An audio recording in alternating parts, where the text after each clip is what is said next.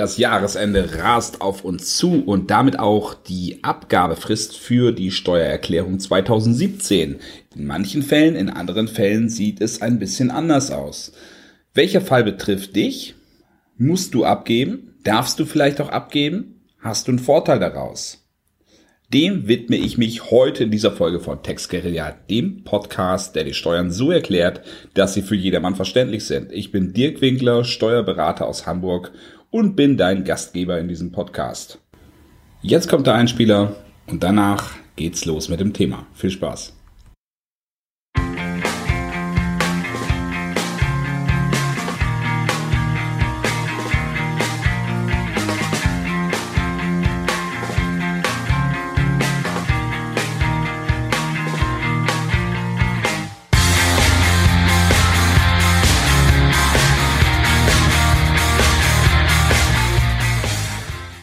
Heute ist der 29. November und aus Erfahrung können wahrscheinlich alle sagen, wenn wir erstmal Dezember haben, dann ist das Jahr auch schon quasi vorbei, weil die Vorweihnachtszeit und der ganze Stress und die Arbeit, alles was man dann hat, läuft nur noch so durch und schon ist Silvester und schon ist das neue Jahr da. Man muss immer noch ganz viele Sachen machen. Und das betrifft natürlich auch immer so ein bisschen das Thema Steuern. Am Jahresende ist oft Deadline für die Steuererklärung. Wann genau, kommen wir gleich zu. Und das ist dann etwas, was man zum Jahresende oft noch irgendwie hinbekommen muss. Tja, ganz idealerweise hat man das natürlich schon am Anfang des Jahres gemacht. Viele unter euch werden jetzt sagen, ha, ich bin aus dem Schneider, mich kriegst du damit nicht. Aber tatsächlich ist es natürlich auch so, viele Menschen wissen auch gar nicht genau, wann sie eine Steuererklärung abgeben müssen. Und manche denken sich, ich muss gar keine Steuererklärung abgeben, also tue ich es auch lieber nicht. Also, wir gehen der Sache mal auf den Grund. Man kann die Steuerpflichtigen, so seid ihr im Finanzamtsjargon angesiedelt, also so werdet ihr bezeichnet, kann man aufsplitten in zwei Gruppen. Solche, die abgeben müssen, eine Einkommensteuererklärung. Ich spreche jetzt mal von einer Einkommensteuererklärung. Es gibt auch noch andere Steuerarten, die lasse ich jetzt erstmal außen vor. Und solche, die abgeben dürfen. Jetzt habe ich mich auch schon mal in meinem Podcast ein bisschen damit auseinandergesetzt. Diejenigen, die abgeben dürfen, nicht müssen, die haben meistens einen Vorteil durch eine spätere Steuererstattung. Oder wenn sie es nicht genau wissen, dann sollten sie es zumindest mal ausrechnen lassen. Eine Person, ein Mensch, der seine Steuererklärung nicht abgeben muss, der kann heute, also dieses Jahr, noch seine Einkommensteuererklärung für das Jahr 2014 abgeben. Also kann weit zurückgehen und natürlich auch die Folgejahre 15, 16 und 17. Und der kann dadurch unter Umständen noch ganz viel Steuern sparen. Und tatsächlich gibt es manchmal auch so ein paar Auswege, dass man sogar für die Jahre vorher noch eine Steuererklärung abgeben kann.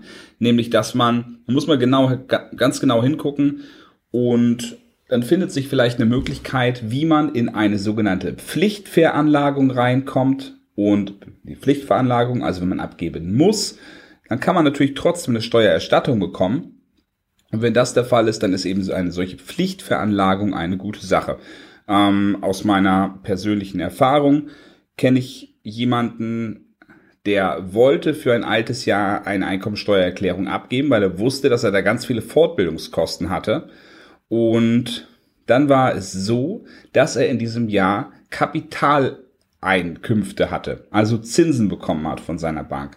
Normalerweise Abgeltungssteuer und deswegen ist man nicht verpflichtet, eine Steuererklärung abzugeben. Man kann also in diesem Fall aber sagen, okay, ich möchte aber mit diesen Zinsen veranlagt werden. Und wenn diese Zinsen dann größer sind als der Freibetrag, hier heißt da streng genommen Pauschbetrag, dann ist das im Endeffekt keine Antragsveranlagung, sondern eine Pflichtveranlagung und du kannst die ganz alten Jahre, in diesem Fall also vor 2014, sogar auch mit reinnehmen. Das Ganze gilt natürlich dann auch nicht nicht endlos.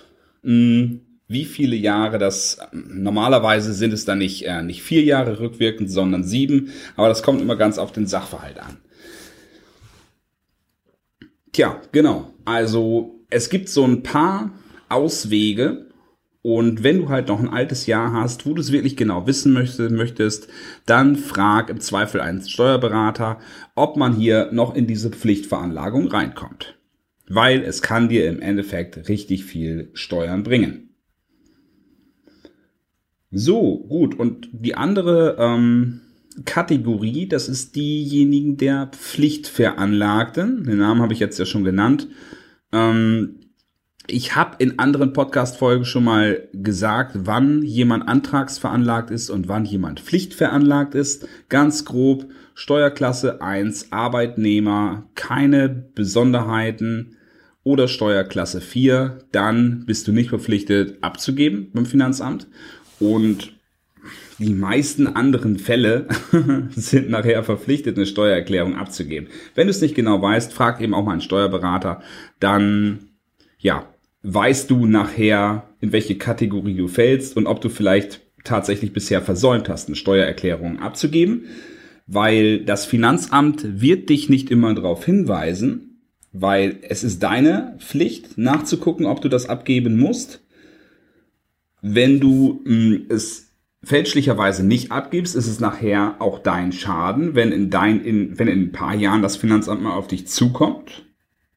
Und darüber hinaus weiß das Finanzamt, also vielleicht bist du auch unter dem Radar noch, weil du zum Beispiel noch nie eine Steuererklärung abgegeben hast. Und weil das Finanzamt eben auch keine Informationen über dich von irgendwelchen anderen Stellen erhalten hat. Ne? Also ist deine Pflicht, dich darum zu kümmern. So, ganz grob, also alle anderen fallen unter diese Pflichtveranlagung und das sind mehr, als man denken mag. Zum Beispiel Ehepaar und der eine hat Steuerklasse 3 und der andere 5, dann seid ihr verpflichtet, eine Steuererklärung abzugeben. Ihr müsst dann nicht gleich zum Steuerberater rennen. Steuerberater kosten natürlich auch viel Geld und das ist was, also nicht immer, aber das ist was viele von vornherein abschreckt. Es gibt auch sogenannte Lohnsteuerhilfevereine. Das ist sozusagen die günstige Alternative dazu. Da sitzen auch qualifizierte Leute, die sich im Wesentlichen mit den Menschen auseinandersetzen, die nur Angestellte sind und die dann natürlich auch sehr versiert sind im Regelfall. Also ich kann natürlich nicht für jeden Einzelnen sprechen, aber die Tatsache, dass es günstiger ist, heißt nicht, dass es schlechter ist. Und so, jetzt kommen wir mal nochmal zu dieser Abgabefrist des Jahr des 31.12. Also es geht um das Jahr 2017, das abgelaufene letzte Jahr. Und warum sagt man immer so zum Jahresende, muss ich halt noch irgendwie meine Steuer machen? Wenn du einen Steuerberater hast, wenn du von ihm steuerlich vertreten wirst, dann ist die Abgabefrist der 31.12. Wenn du keinen Steuerberater hast, ist es der 31. Mai. Bedeutet also, wenn du im Jahr 2015 verdient hast, du musst eine Steuererklärung jetzt abgeben, das ist für dich klar und du hast noch keinen Steuerberater, dann bist du zu spät dran.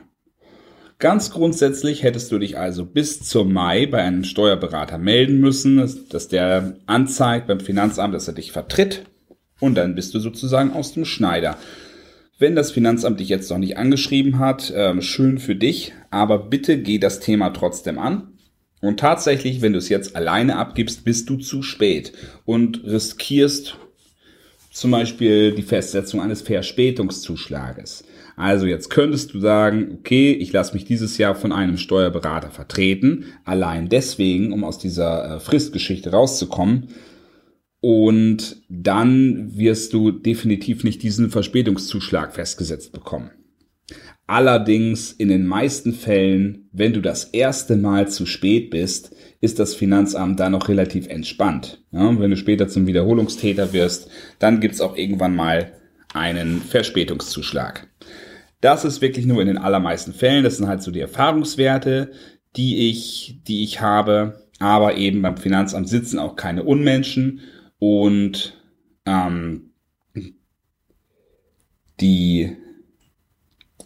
ist halt die gängige Praxis, dass man nicht unangemessene Verspätungszuschläge festsetzt. Es ist übrigens auch so, im Gesetz steht, dass ein Verspätungszuschlag 10% der festgesetzten Steuer nicht übersteigen darf. Und dann ist es limitiert auf eine Obergrenze, ich glaube 25.000 Euro. Also das bedeutet, du gibst jetzt deine Einkommensteuererklärung ab und es werden zum Beispiel 10.000 Euro Einkommensteuer insgesamt festgesetzt. Bedeutet nicht, dass du eine Nachzahlung von 10.000 hast. Das ist nachher wirklich die festgesetzte Steuer auf dein Einkommen. Und dann könnte das Finanzamt sagen, wenn du zu spät bist, okay, 10% gleich 1.000 Euro Verspätungszuschlag. Aber meistens sind die da viel moderater. Verspätungszuschlag hat eher so den Charakter einer Warnung, mach das bitte nicht nochmal, weil es gibt Fristen und die sind da, dass man sie einhält. In den meisten Fällen sind es dann vielleicht 100 oder 200 Euro beim ersten Mal. So. Also, 31.12.2018 ist dann die Frist für 2017, für das Jahr 2017, wenn du verpflichtet bist, eine Steuererklärung abzugeben, aufgrund der gesetzlichen Vorschriften, und wenn du einen Steuerberater hast, den du da bitte spätestens jetzt beauftragen solltest. Ja, ganz grundsätzlich kann man sagen, sind die Steuerberater immer dankbarer, wenn du innerhalb des Jahres, im Sommer zum Beispiel, zu ihnen kommst. Im Dezember haben die immer recht viel zu tun. Wenn du jetzt sagst, mach mal bitte innerhalb von einer Woche, dann können dir die meisten das nicht versprechen. Das sage ich vorab. Noch eine andere Sache. Jetzt wirst du vielleicht auf den Gedanken kommen, ich kann das selbst. Ich habe nur so 1-2 Fragen, die mir nicht ganz klar sind. Damit gehe ich mal zum Finanzamt und das werden die mir dann ja beantworten können. Das kommt tatsächlich nachher immer darauf an, wer dein Sachbearbeiter ist, beziehungsweise an wen du da erstmal gerätst. Wenn sich jemand die Zeit nehmen mag, dann ist das sehr nett und viele Finanzbeamte machen das an dieser Stelle auch. Und eben auch ganz wichtig, wenn du an dieser Stelle eine Auskunft haben möchtest, dann sei bitte nett. Der Ton macht da ganz klar die Musik. Und jetzt kann man nämlich auch sagen, dass der Finanzbeamte an der Stelle auch einfach darauf verweisen kann, was in der Abgabenordnung steht, nämlich, dass er selbst gar nicht zur Auskunft befugt ist. Ne? Das hat der Steuerpflichtige, also du, komplett selbst zu machen und der Finanzbeamte ist derjenige, der es später kontrolliert. Wenn du Informationen brauchst, dann steht da durch die Blume klar, such dir einen Steuerberater. Meinetwegen google das auch oder mach selber, weil du es gut kannst, aber der Finanzbeamte ist nicht derjenige, der dir in dieser Situation hilft. Und vor allen Dingen darf er das normalerweise auch gar nicht, wenn man richtig streng auslegt. Deswegen, wenn du dort jemanden hast, mit dem du eine Frage stellen kannst und er sagt, ja klar, das passt schon so oder diese Praxis können wir in diesem Fall fahren, dann ist das wirklich einfach nur eine Nettigkeit des Finanzbeamten. Erwarte bitte also an dieser Stelle einfach nicht zu viel. Alles, was du bekommst, ist ein vorweggenommenes Weihnachtsgeschenk. Und jetzt möchte ich nochmal ein bisschen darauf eingehen, auf so ein paar Grenzfälle. Wann hast du denn eine Steuererklärung abzugeben? Ganz grundsätzlich, ich nehme jetzt mal den Gewerbetreibenden unter euch. Den Unternehmer, der ist beispielsweise im Online-Marketing aktiv, hat so ein paar Nischenseiten aufgebaut und hat jetzt daraus Einkünfte generiert. Also, wenn du gewerblich tätig bist, Gewerbe anmelden, du wirst von dem Finanzamt nachher verpflichtet, eine Steuererklärung abzugeben, weil die Information, dass du dein Gewerbe angemeldet hast, was übrigens verpflichtend ist, zum Finanzamt kommt und das Finanzamt will nachher genau wissen, was dabei bei dir rauskommt. Auch wenn es wirklich ein Nullergebnis ist und du nur ein bisschen rumgeeiert hast in diesem Jahr. Ganz grundsätzlich vom Gesetz her, wenn du Einkünfte hast, die nicht dem Steuerabzug unterliegen und die 410 Euro übersteigen. Also, wenn du zum Beispiel Einkünfte aus Gewerbebetrieb hast als Unternehmer, mehr als 410 Euro, das ist der Gewinn, das sind die Einnahmen minus Ausgaben, also nicht nur die Umsätze, dann bist du verpflichtet, eine Einkommensteuererklärung abzugeben. Dann bist du in dieser Pflichtveranlagung drin. Kapitaleinkünfte zum Beispiel, entweder Abgeltungssteuer, das heißt, diese 25% werden dir abgezogen, oder du sagst, ich möchte das aber einbeziehen in die Steuererklärung. Dann wird es später, wenn du über diesen Pauschalbetrag bist, auch zu einer Pflichtveranlagung. Dann nehmen wir jetzt nochmal das Beispiel Kryptowährung, ist ein beliebtes Thema von mir. Wenn du einen Gewinn hast von 600 Euro, dann bist du in der Steuerpflicht drin. Gewinn weniger als 600 Euro, keine Steuerpflicht. Wenn du 600 Euro hast, dann hast du automatisch diese 410 Euro auch überschritten und dann bist du verpflichtet, eine Einkommensteuererklärung abzugeben. Abgabefrist also 31.12.2017. In den meisten Fällen bist du verpflichtet, eine Steuererklärung abzugeben. So, jetzt sagst du zum Beispiel, ich bin aber nebenher Student. Ich verdiene ja sonst nichts. Ich habe doch sowieso keine Steuer. Ist korrekt. Das gilt natürlich jetzt nicht nur bei Nebenherhandel mit Kryptowährung. Das ist auch ganz oft, wenn deine Eltern Geld für dich anlegen und du sonst aber als Kind oder Jugendlicher nichts bekommst. Das ist in der Tat, dann musst du du musst dann trotzdem eine Steuererklärung abgeben. So steht's im Gesetz. Wenn allerdings die Steuer 0 ist, dann gibt's noch mal eine andere Möglichkeit. Warum wird die Steuer 0? Angenommen also, du bist Gewerbetreibender, oder nein, wir machen's einfacher. Angenommen, du bist Rentner. So. Das ist, glaube ich, der einfachste Fall, der immer wieder vorkommt. Du bist Rentner und deine Rente wird mit dem Ertragsanteil versteuert. Also es wird nicht voll versteuert.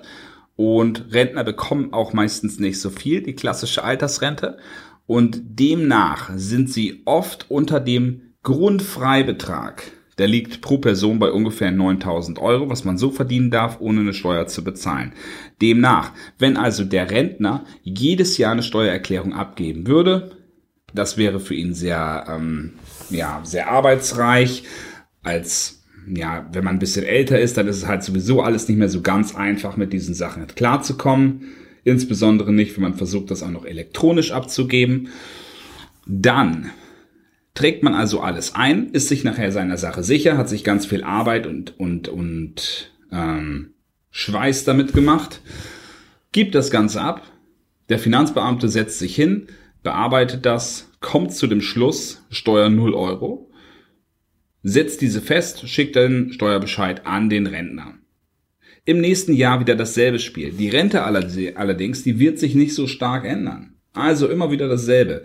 Es ist halt ein großer Aufwand für den Rentner selbst, es ist Aufwand für den Finanzbeamten, nachher kommt für den Staat nichts dabei rum. Also, in diesem Fall kann das Finanzamt von sich aus sagen oder auf Antrag des Rentners, wir lassen das sein, wir fordern das an dieser Stelle nicht mehr ab. Wir fordern es nicht mehr an, obwohl eigentlich diese Grenze gesetzlich überschritten ist. Und so ist es eben auch bei denjenigen möglich, die Zinseinnahmen haben. Du kannst eben einen Antrag stellen auf Nichtveranlagung. Dann bekommst du eine sogenannte NV-Bescheinigung, die ist ein paar Jahre gültig und dann brauchst du das Ganze auch nicht abgeben. Aber ganz grundsätzlich von dem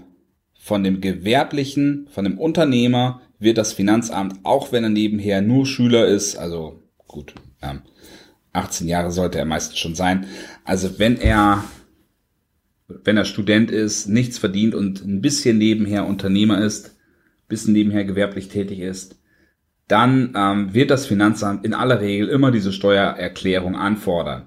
Und die Frist ist, um darauf zurückzukommen, der 31.05. des Folgejahres oder wenn du einen Steuerberater hast, der 31.12. des Folgejahres. Wenn du also an dieser Stelle merkst, fuck, da war ja noch was, dann melde dich bitte jetzt bei einem Steuerberater, versuch das in diesem Jahr noch hinzubekommen. Ne, darfst doch gerne mir eine Mail schreiben, tax@winkler-hamburg.com, Adresse in den Shownotes. Und ne, unter Umständen stellt man halt nochmal einen Fristverlängerungsantrag. Aber was ich eben immer gefährlich finde und was ich halt auch nicht so positiv bewerten würde als Finanzbeamter, wenn man sich einfach nicht meldet. Es gibt eine Frist und diese Frist ist zum Einhalten da und wenn du sie nicht einhalten kannst, dann sagst du beim Finanzamt, sorry, ich habe ein Problem, könnt ihr mir noch einen Monat mehr Zeit geben? Und dieser Monat wird dir im Regelfall reichen und normalerweise wird das Finanzamt auch sagen, okay, wir gehen dir entweder einen Monat oder meinetwegen gehen wir dir auch nur 3 Wochen, aber das ist schon mal wesentlich besser. Und auch ein Steuerberater, auch der kann auch mit diesen 3 Wochen oder einem Monat nachher mehr anfangen. Zum Jahresende, da kommt Weihnachten, da kommt die Weihnachtsfeier vom Betrieb, zwischen den Jahren ist grundsätzlich sowieso nichts los. Bis dahin hat der alle Hände voll zu tun. Ab 1. Januar sieht's wieder ein bisschen relaxter aus. Also, ich hoffe, dass du jetzt nicht mehr in Aktionismus verfallen musst, weil du das Ganze schon gemacht hast. Wenn doch, denk dran, es gibt eine Frist und diese Frist ist bitte auch einzuhalten, aber du hast eben auch eine Möglichkeit, mit dem Finanzamt zu sprechen. Da sitzen Menschen, genauso wie du, und mit Menschen kann man immer sprechen. Viel Erfolg und eine wunderschöne Vorweihnachtszeit in diesem Sinne. Ciao.